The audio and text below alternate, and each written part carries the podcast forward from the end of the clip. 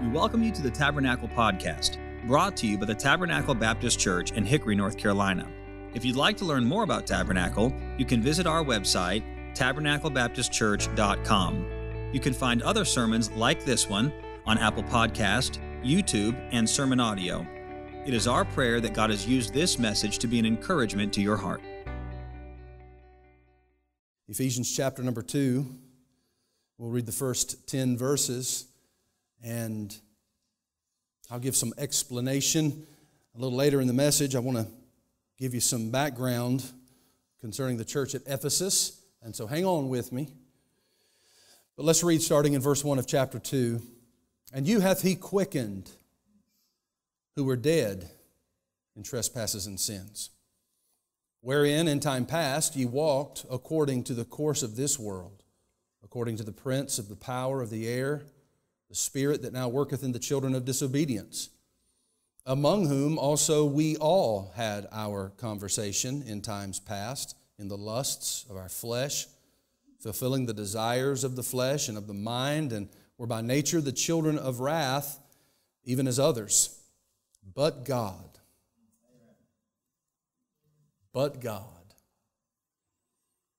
who is rich in mercy, for his great love wherewith he loved us, even when we were dead in sins, hath quickened us together with Christ. By grace ye are saved, and hath raised us up together and made us sit together in heavenly places in Christ Jesus, that in the ages to come he might show the exceeding riches of his grace in his kindness toward us through Christ Jesus.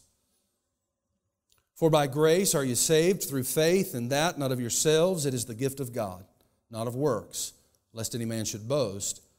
For we are his workmanship, created in Christ Jesus unto good works, which God hath before ordained that we should walk in them. Would you pray with me, please? Our Father, we come to the Word of God and we understand that your Word is true and it's powerful, sharper than any two edged sword. This morning, I'm encouraged, I'm challenged, I'm humbled by the Scripture. And I pray that as I preach and as we look into the Scriptures, that you would give understanding and you would open it up to us, that you would speak to our hearts, that we would be willing to respond to you in our hearts and minds. And that ultimately, Lord Jesus, that you would be glorified and exalted in our midst, and that we would be more conformed to that image that we love, the image of Christ. Form Christ in us, I pray, in Jesus' name. Amen.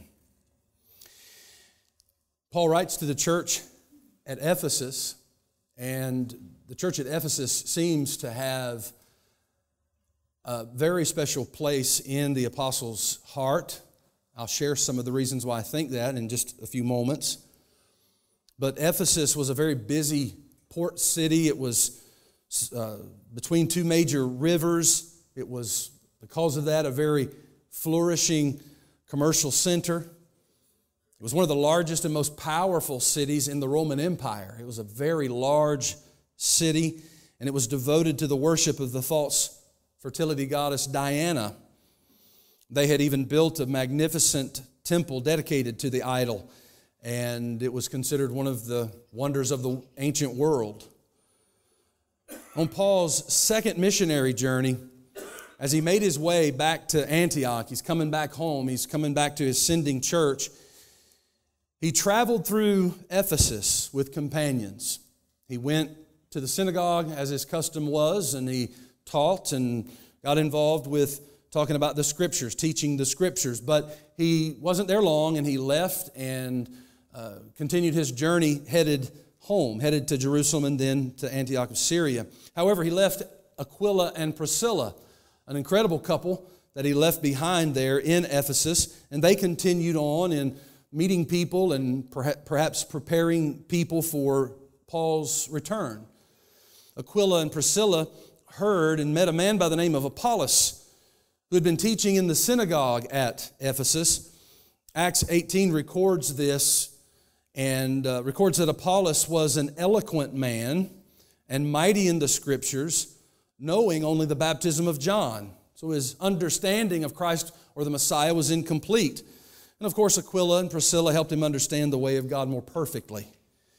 The Bible says that Apollos mightily convinced the Jews, and that publicly, showing by the scriptures that Jesus was the Christ. After a time, Apollos left Ephesus and he went to Corinth, as you might remember. Meanwhile, Paul, having been in Antioch for a while, now is being sent on his third missionary journey. And so he starts off on his way. He's visiting the coasts of Galatia and the churches that were planted there and the people that he had met as he makes his way back to Ephesus. And when he comes back to Ephesus, he remained there for two and a half to three years. He was there longer than any other uh, place where a church plant was or, or any of the, the newer churches started. And he was there for nearly three years. During that time, he also met Jewish disciples who only knew of John's uh, baptism. And I think it's amazing that John the Baptist ministry continued as far as it did. In, in my mind, it was uh, just within the boundaries of Israel and the Jews. But his impact and how God used him in preparing people for the Messiah was continuing uh, to, to be used. And he knew the, these disciples knew John's baptism. But Paul met with them and he taught them and he made clear to them that Jesus is the Messiah that they are learning about and for whom John had prepared the way. And they were filled with the Holy Spirit of God. Paul spoke boldly in the Jewish synagogue and he reasoned with the Jews, but many of their hearts were hardened. They were blind to the truth. So he began teaching like many church planters do in a school, a school of, of Tyrannus. And he did so for two years. And during that time, God did some amazing miracles where he healed the sick and casted out devils. Uh, God used him to do those wonderful miracles and, of course, to authenticate the truth that the Apostle Paul was teaching about Jesus that he is the Messiah, that he is God, and that he came for the whole world, not just the Jews. Worshippers of uh, the idol Diana caused an uproar, but it was quickly dismissed. Wonderful things were taking place but certainly not without resistance. Paul was being persecuted and had suffered physically for his stand in the preaching of Christ. Those who were against him and the church that was growing there said these words in Acts chapter 19. They suggested that many in Ephesus and I quote, almost throughout all Asia had been persuaded by Paul to turn away from these false gods quote, which are made with hands. The impact and the power of God using the Apostle Paul was spreading, and the gospel was spreading throughout all the pagan lands, and the Gentiles were coming to know Christ. Some Jews got saved, but mostly Gentiles were being saved. A church was formed and grow, uh, grew by the power of God. And the Bible says, so mightily grew the Word of God and prevailed. I love that. God's Word prevails. Keep reading it, keep believing it, keep living it. Why? Because God's Word prevails. Paul continued his travels through Macedonia and Greece, and after a time, he began his journey back toward Jerusalem. However, one of his stops was Miletus.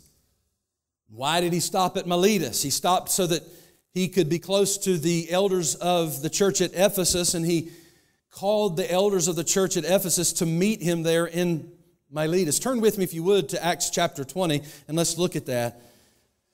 But Paul encourages them and he warns them. We read in Acts chapter number 20, starting in verse 28. Acts 20, 28.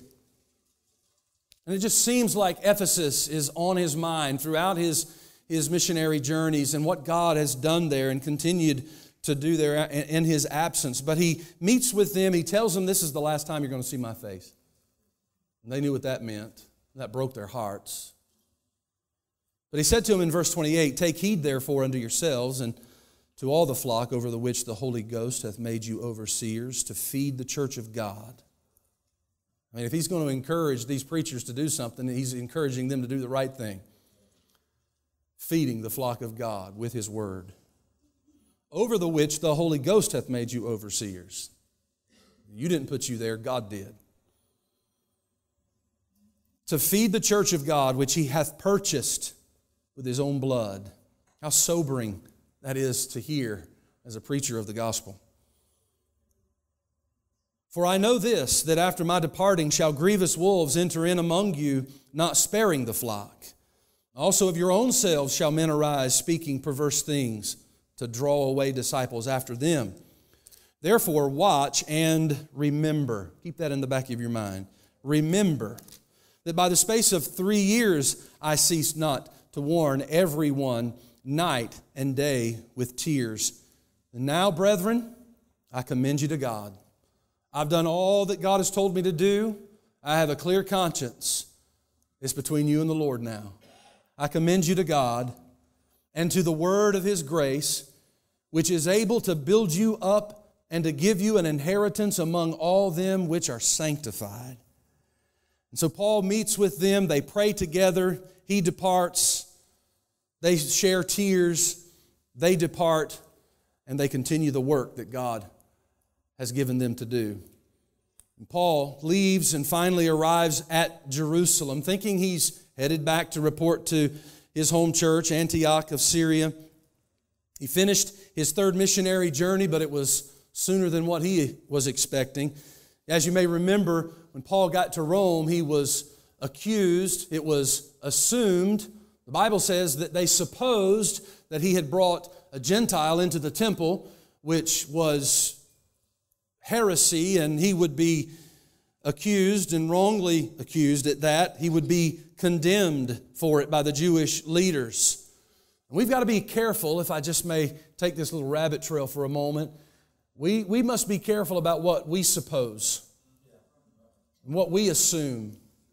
Because of this supposition, because of this assumption, a man's ministry ended as it was.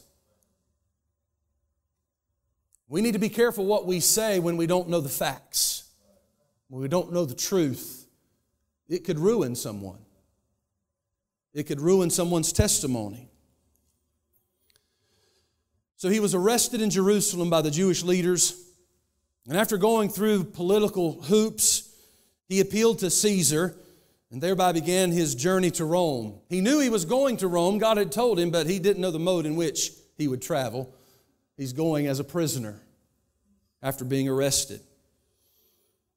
As a number of years passed since his time in Ephesus, and while he's in prison at Rome, the Holy Spirit inspired Paul to write the epistle, the letter to the church at Ephesus, and for it to be circulated to other churches. As I studied the book of Ephesians, I, it's a short book, it's six chapters, so this is no great feat, but I was reading it and I read through it a number of times trying to figure out well, what is the main purpose of the book of Ephesians? I don't know that I found it because there's so, so many wonderful and deep truths concerning salvation and our relationship and heavenly places and in Christ and through Christ and relationships and, and just so many things. So, as to the purpose of the book of Ephesians, there's hints of several things, and we could never explore the depths of all of the, the truths and doctrines that we find. But here's what's interesting. What's interesting is that there's no glaring wrongs in the church at Ephesus to be corrected. What's interesting is that there's no false doctrine being spread, it seems, and there's no gross immorality among the leaders, unlike the letters, the epistles that were sent to Corinth, remember, or Galatia, or Colossians. Paul is correcting something, but he's not writing, it seems, to correct anything at the church of Ephesus. The church of Ephesus was truly doing well. The pulpit commentary records this No specific object occupies the apostles' attention in this epistle. By God's blessing on his labors while he was among them, they had started aright on the Christian course. At the moment of his writing, there was little to correct, either in doctrine or in practice, and there was little to disturb in the serenity of the apostles' mind in the contemplation of their state. I read that, I feel smart. But simply put, the church was enjoying the blessings of God. They were seeing God at work. They were working to stay on track. They were laboring for the Lord. They were living out their own salvation. They were protecting one another from the grievous wolves. They were standing against evil and speaking the truth in love, and, and they loved God and they were faithful to God. God was blessing their church. They were seeing some amazing things take place as a result of it. I think there's something else that's interesting about the book of Ephesians. Paul used uh, uh, uh, the, the, the noun or verb form of the word love, agape, 19 times.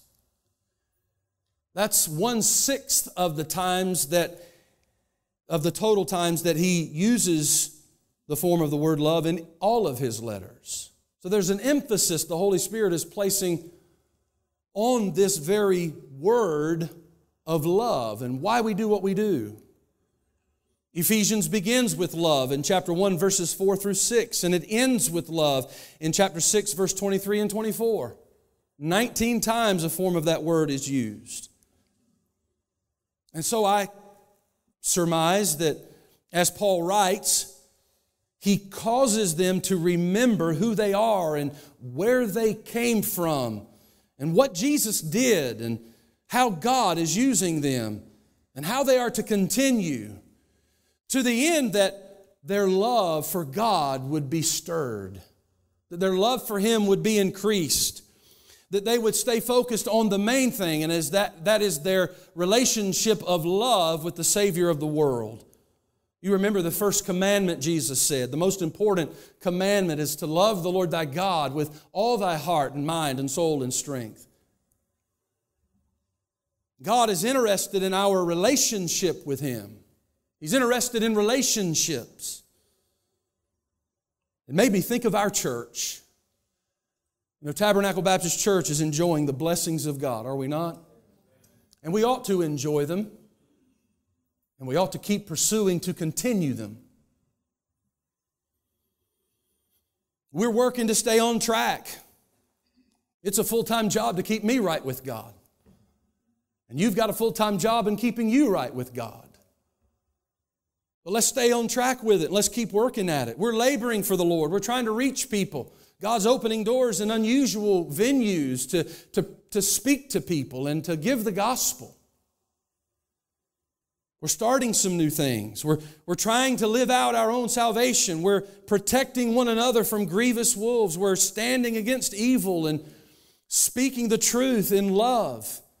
And I believe we love God. I believe you love God. And I see many faithful people. The people of Tabernacle Baptist Church are faithful. So the Lord gives the Ephesians and He gives us some things to remember in order to stir up our love for Jesus. This is not corrective. He is reminding them of what they already know. Somebody said that that's what preaching is it's to remind us of what we're unwilling to tell ourselves. To remind us of what we already know, but we're unwilling to remind ourselves of.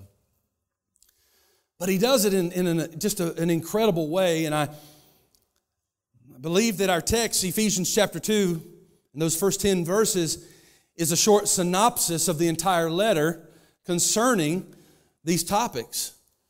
Verse 11 tells us why.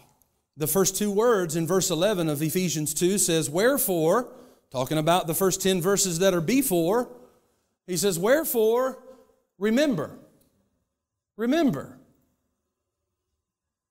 And so let's look in these verses and let's see some things that we are to remember. These are things that you and I know. These are things that sometimes can become dull in our minds and in our hearts. And may God use His Word to stir up our love for Jesus Christ this morning. Some things that we are to remember. Number one, we're to remember former times. We're to remember former times. Look in verse number one, verses one through three. speaking to the Ephesians after giving an amazing benediction of who they are in Christ, he says to all of chapter 1, and you hath he quickened. The word quicken means to make alive. We have been made alive to God who were dead in our trespasses and sins. We were dead to God, but through Christ, we have been quickened. We have been made alive to God and enabled to have a relationship with God. Wherein, here it is, in time past, ye walked according to the course of this world, according to the prince of the power of the air, the spirit that now worketh in the children of disobedience. Well, we can sum up the course of this world like John did. I believe it was John who said, All that is in the world is the lust of the flesh and the lust of the eyes and the pride of life. That's it. That's all this world has to offer. That's all the world can give us. Wherein in time past ye walked according to the course of this world, according to the prince of the power of the air, that's Satan, the spirit uh, that now worketh in the children of disobedience. So we understand that the world is associated with the realm of Satan. The way of life without Christ is in accordance to Satan's ways. And the world can doctor it and dress it up and make it sound as pretty as they want to. But the, the, the bottom line is, is that they are still walking in the course of this world if they're outside of Christ. He goes on in helping them remember the former times. In verse 3, among whom also we all had our conversations in times past.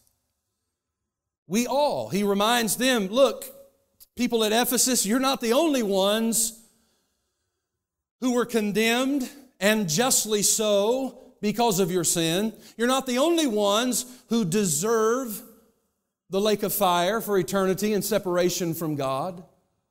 You're not the only ones who were lost and in darkness and hopeless without Christ. But we all had our conversation, our manner of life, our lifestyle in times past, in the lusts of our flesh, fulfilling the desires of the flesh and of the mind, and were by nature the children of wrath, even as others. We are to remember former times. What does that do? How does that help us? Well, it causes humility before His presence. Well, I think back to where God found me. Oh, when the Savior, I'm not going to sing it, but I'm going to say it. When the Savior reached down, He had to reach way down for me. You know what? You might have grown up in church and got saved at five years old, but when the Savior reached down, he had to reach way down for you too. Because we all are under the condemnation of God because of our sin. There's no one justified in His sight. Every person born of woman, aside from the Son of God Himself, is condemned because of our sin, and the wrath of God abides upon us. But He doesn't leave us there.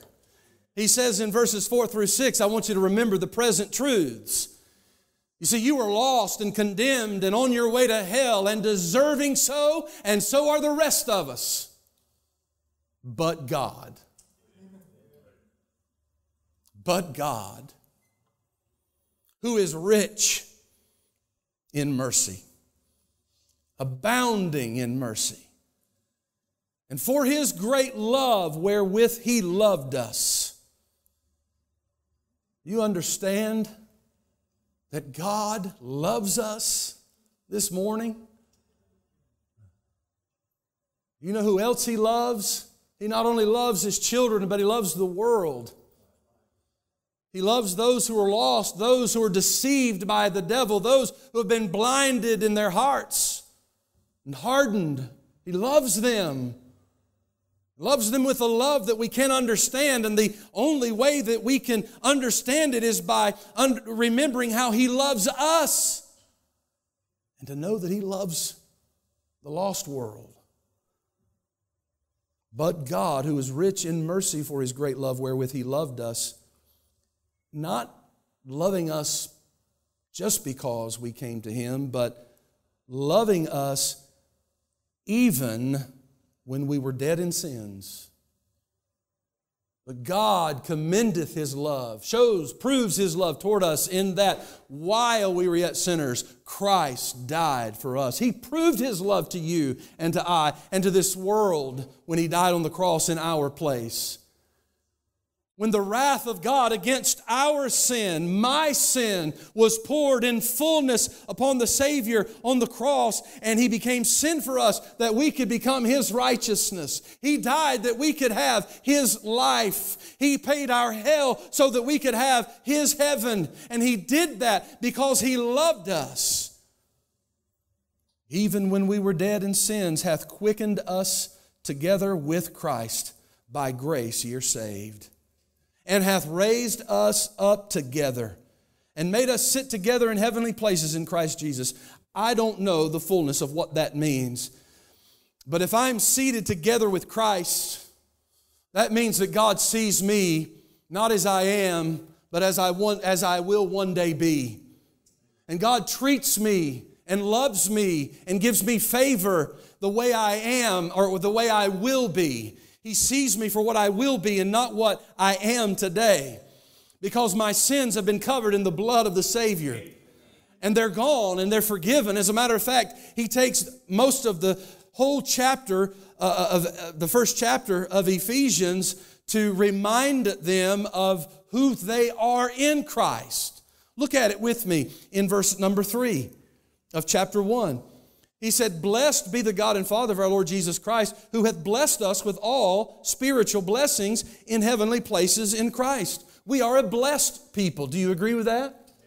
In verse number five, we are adopted by God, unworthy and set aside and condemned, but in love, He adopted us into His family. We are children of God. In verse number six, we are accepted in the beloved. There are Christians who struggle, maybe even in this room, that struggle that you are accepted with Christ, that He loves you at the level you are and loves you enough to take you where you are and to grow us and to mature us and to help us and to be patient with us and to love us and to guide us and to give us everything that we need to be what He wants us to be. We're accepted in the beloved. You may not be accepted elsewhere, but you are accepted in Christ. Verse 7 we're redeemed. He has bought us again through the blood of Christ. We have forgiveness if you know the Lord, your sins are forgiven, and not just the ones up to this point, and not just the ones that you that, that you and I confess to Him on a daily basis, but He has forgiven all of our sin. He's forgiven the punishment of our sin. There is now, therefore, no condemnation to them who believe in God, to those who are saved, to those who know Jesus Christ. The world may condemn us, other people may condemn us. We may even condemn us, but God has said the penalty has been paid in full. You are forgiven. Now live like you're forgiven. He says, he goes on in verse number 11 saying that we have obtained an inheritance. well, what does God own? He owns everything. And we're heirs of that. John says we are heirs of God and joint heirs with Jesus Christ. And everything that God owns is our inheritance. What a day that's going to be. We're heirs of God and joint heirs with Jesus Christ.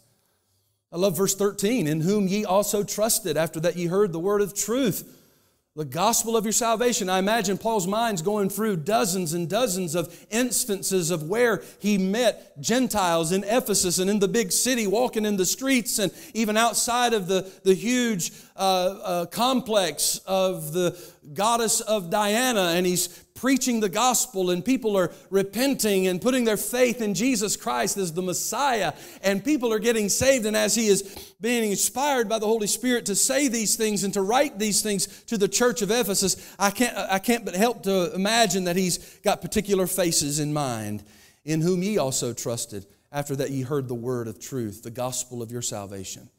In whom also, after that ye believed, ye were sealed with that Holy Spirit of promise. You know what that means? Hey, listen, not only are we blessed and adopted and accepted and redeemed and forgiven and heirs, but we are secure in Christ. That salvation that you have in Jesus Christ will never go away. It will never be taken away. It is eternal because you and I, after putting our faith in Jesus Christ, have been sealed with the Holy Spirit of promise until the day of redemption where He comes to, uh, to, to purchase, uh, to redeem the purchased. It's in here. I don't know why I don't just read it. Which is the earnest of our inheritance until the redemption of the purchased possession unto the praise of his glory. That's what I was trying to say. We're secure in God. You don't have to live wondering if He loves you and wondering if you're still His child and, and wondering if you're still forgiven and wondering if you're still saved. We're secure in Him. Now, Satan wants to convince you otherwise and accuse you and accuse me, but we are safe. We are secure. And so he gives us the former things, who they were. And then he says, But God has made the difference and made you what you are today. We were dead, now we're alive. We were enslaved, now we are enthroned. We were objects of wrath, now we are objects of grace. We walked among the disobedient, now we fellowship with Christ. We were under Satan's dominion, and now we're in union with Christ. But God, it wouldn't have happened but God. He says, Remember the former times. It causes humility before Him. Remember the present truths. It causes us to honor Him and to thank Him. Number three, remember future things. Verse number seven. He did all this. Verse number seven, that in the ages to come, future things the ages to come, he might show the exceeding riches of his grace in his kindness toward us through Christ Jesus. He said in verse number six, who but God who is rich or abounding in mercy. You mean to tell me that we get that abounding mercy and his love and his grace, but in the ages to come when we leave this old dirty world and we leave this flesh behind and we enter into the heavenlies and we're we're glorified as Christ is glorified and we have new bodies and a new home and Jesus said, "Let not your heart be troubled. Believe it, you believe in God, believe also in me. In my Father's house are many mansions. If it were not so, I would have told you, and I go to prepare a place for you. And if I go and prepare a place for you, I will come again and receive you unto myself, that where I am, there ye may be also. He has a place prepared. And in that place, he says, it's exceeding riches of his grace in his kindness toward us. I don't even know how to define that. I don't know that it can be defined. It's more than we can account for, it's more than we can figure. But he says, remember the future things because it causes us to hope in him. What are some things we are to remember? We're to remember, remember the former times. We're to remember the present truths and we're to remember future things. And lastly, we're to remember the practical purpose. As a result of this, what does he expect? What does he want? What do we want? What should we do? Remember the practical purposes, 8 through 10. Follow along with me if you would. For by grace are you saved. That's unmerited favor. If you're saved, you didn't get saved because of you. You can't save you, and I can't save you, and you can't save me. It's by unmerited favor, by the grace of God. For by grace are you saved through faith. And that, not of yourselves. It is the gift of God, not of works, lest any man should boast. There's a lot of religious people, lots of religious people, who believe that their good life and their good deeds and their good ways and their kind heart and their good spirit and their giving to people in need and on and on and on and on and on the list goes. There are people who believe that because they are good as compared to other people in this world that they see, that they're going to go to heaven, but they're lost. Not of works, lest any man should boast. Look, if you and I can get saved by works, it's like spitting in the face of God. Saying, God, is, it, it, it wasn't enough, Lord Jesus, what you did. the plucking of your beard and the spitting in your face and the spear in your side and the cat of nine tails and the nails in your hands and in your feet, the torment and the torture and the abuse and the blasphemy and the hatred that was spewed and the wrath of man and the wrath of devils wasn't enough. If you and I have anything to do with salvation other than believing, then we don't have salvation. We have religion. And we spit in the face of Christ when we suggest that we can do it on our own or to help Him. Verse 10 For we are His workmanship. I love that. We're created in the image of God. We are His workmanship. The work that He did in us and how He is forming us, it's His workmanship. And you know what that means? It's perfect workmanship. And what God is doing in you, and God is doing in me, and God is doing in our church, God is doing. Tabernacle Baptist Church is His workmanship, created in Christ Jesus unto good works, which God hath before ordained that we should walk in them. Walk in those good works. We don't do good works to get saved. We don't do good works to stay saved. We do good works because He saved us. And we want to live for Him, and He has put the Holy Spirit inside of us that grows a desire to let other people know who He is and to live our lives to honor Him.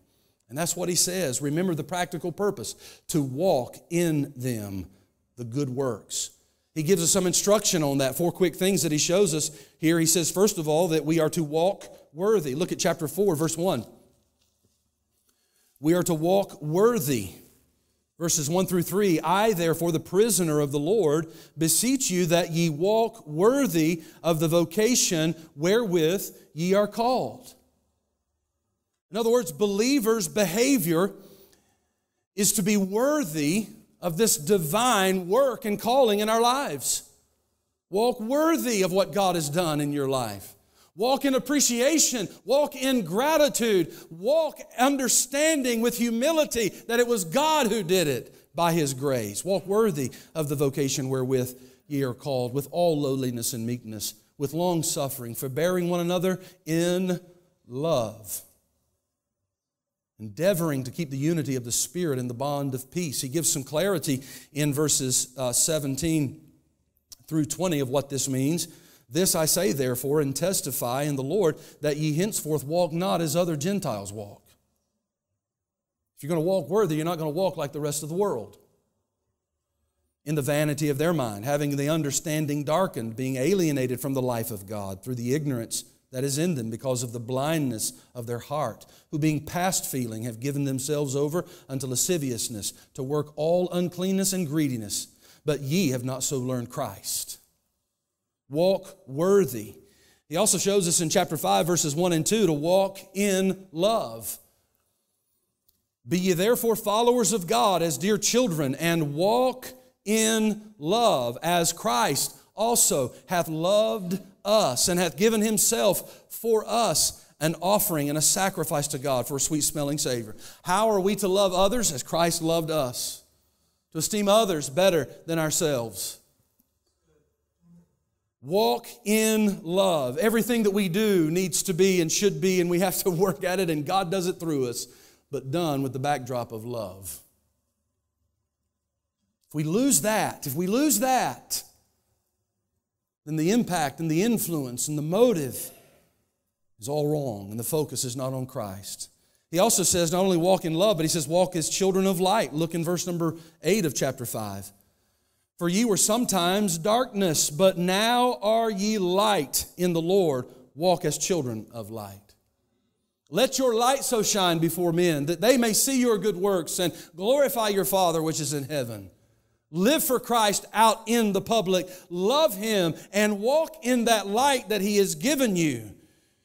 Remember the former times. Remember the present truths. Remember the future things. Remember the practical purpose. Walk in the good works. Lastly, he says in verses 15 and 16 of chapter 5 walk circumspectly.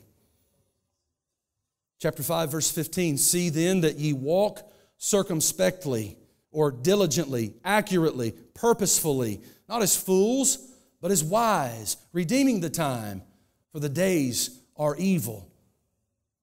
I want you to walk worthy of your calling. I want you to walk in love with other people. I want you to love, uh, walk as children of light, and I want you to walk diligently, accurately, purposefully. I want you to walk circumspectly, aware that you represent Jesus Christ. Remember the former times, it causes humility before God. Remembering the present truths causes us to honor God. Remembering future things causes us to hope in God. And remembering practical, the practical purpose as we walk in those good works causes us to pursue Him. Are you pursuing God? Are you pursuing Him in His Word? And are we pursuing Him in our prayer closet? You see, because when we cease to remember who we are in Christ and where we come from and what Jesus did and how God is using us and why we are to continue, then the love of many begins to wax cold. When we cease to remember, we become indifferent.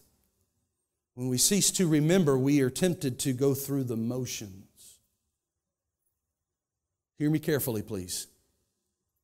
God reminds us the first and most important commandment is that we're to love the Lord our God with everything we are. Turn to Revelation chapter 2 with me, please.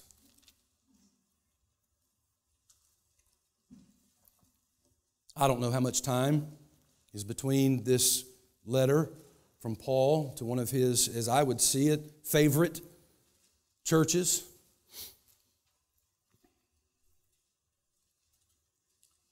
But the Holy Spirit inspired Paul to write of love and emphasize love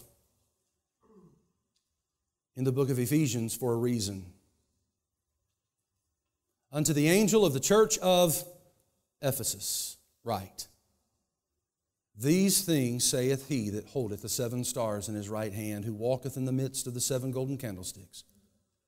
I know thy works, and thy labor, and thy patience, and how thou canst not bear them which are evil, and how thou hast tried them which say they are apostles and are not, and hast found them liars, and hast borne, and hast patience, and for my name's sake has labored and has not fainted.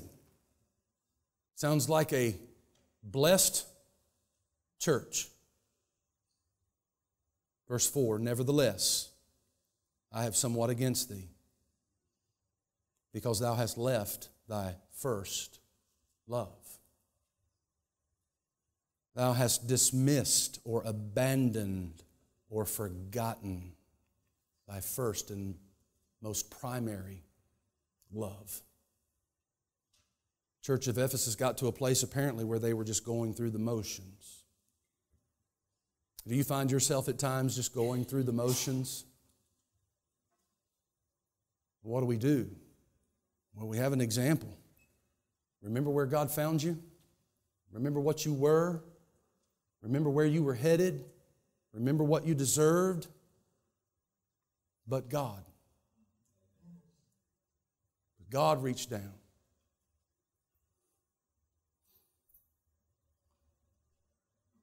And took your place and mine. And offered the free gift of salvation. A promise that cannot be broken.